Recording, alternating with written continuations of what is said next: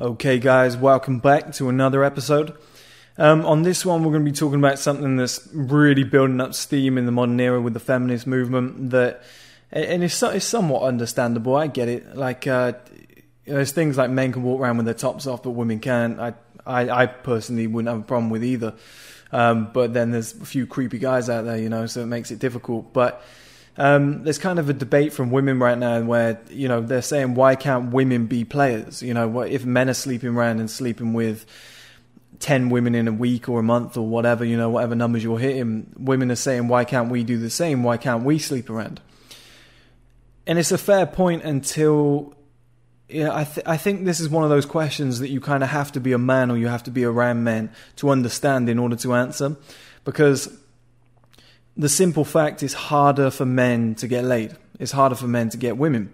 In terms of things like marriage and when you're having kids, etc., men are the gatekeepers. That's something that we, you know, kind of get the decision on still.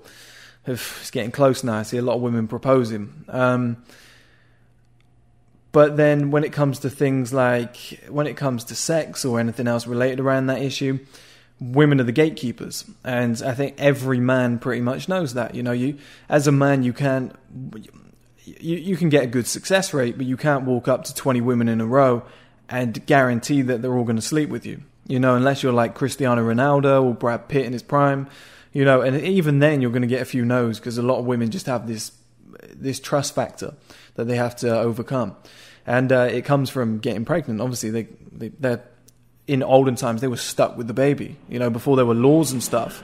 That was a loud car. Before there were laws and stuff, men could just ride off on a horse and never see the woman again, and the woman had to, you know, what's she going to do? It's in the, it's in her stomach, right? So, it's, it's understandable in that sense of trust, but it's not the same because if if a man walks down the street meets let's say an average guy anybody watching this video now myself etc if we walk down the street and we saw 10 women in a row and they were all attractive and we asked them to you know come home with us immediately let's go and have sex. We'd probably get slapped laughed at ignored. Um, on your luckiest day maybe you get one yes from one woman. It's just a perfect situation. She wants to get back at her boyfriend. She's in that angry stage, and it's just perfect timing. Away you go. Now, if a woman put it, I'll, put, I'll tell you what, put this into even deeper perspective. If a guy was, let's say, not famous, not successful, and they're not super rich, he's just a normal guy, but he's ridiculously good looking. Maybe he's an eight or a nine out of ten. He would still maybe get one yes out of those ten women. You know, some would want to, but they just wouldn't do it. Maybe they'd exchange numbers, etc., and then it leads to sex later down the line, which is the marathon mindset, which I'll talk about in a later video. But we all know that if a woman is if a woman is a five or a six out of ten, um, and I, I, hate the kind of five and six out of ten, the t- out of ten scale. I hate it for men and women, but I kind of use it because it's easy to portray, it's easy to weigh up and judge. You know, people get the ideas easier. But let's say a woman is a five or a six, um, particularly a six. If she walks down the street and there's 10 guys that are ridiculously good looking, in fantastic shape, you know, all successful, but all single, if she has 10 of them in a row, I'd be quietly confident that all 10, if they had time, would say, yes, let's go and have sex right now. You know, even if they didn't really find her that attractive, I think most men would be like, yeah, go on then, I've got time to kill, you know? Because uh, we've kind of got this mentality of, and a lot of people do think when they're single and he holds a goal, you know, whereas I think you should have like a kind of class standard, uh, you know, only sleep with top level women because it's just a personal pride thing. But for that sole reason, that's why it's not the same because to sum it up, it's far easier for women to get sex than it is for men.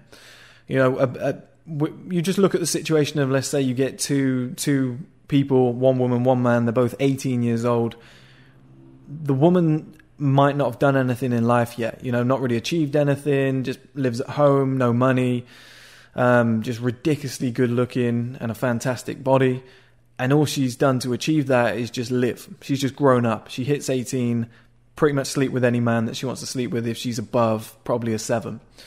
Um, Whereas a man, you could be the best looking guy on the planet, but you're not well read. You know, you're not cultured yet. You've not understood how to talk to women. Um, your social skills suck. Your body language sucks. Um, you have terrible assets. Let's say I don't, know if I said success, but there's just no you know material success in that sense already. You know, you're not that business guy walking along in a nice suit or you know jumping out of a nice BMW or something. You just don't give that.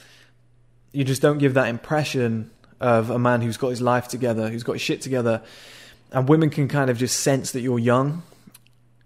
They're the same age. They've both done nothing different. Maybe the man could have even worked harder and been more ambitious, you know, than the woman. But she can sleep with pretty much any man on the planet if she's a seven or above. Do you know what? Quite frankly, probably even a six and above. The guy could be a ten in looks, ten in body, etc.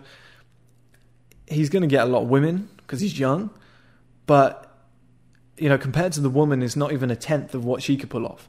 This actually makes me laugh because so many guys that are in relationships, you know, split up with a girl, and they're like, "I'm going to get so much sex now. I'm going to get so many women." You know, women were looking at me like crazy when I was with my girlfriend.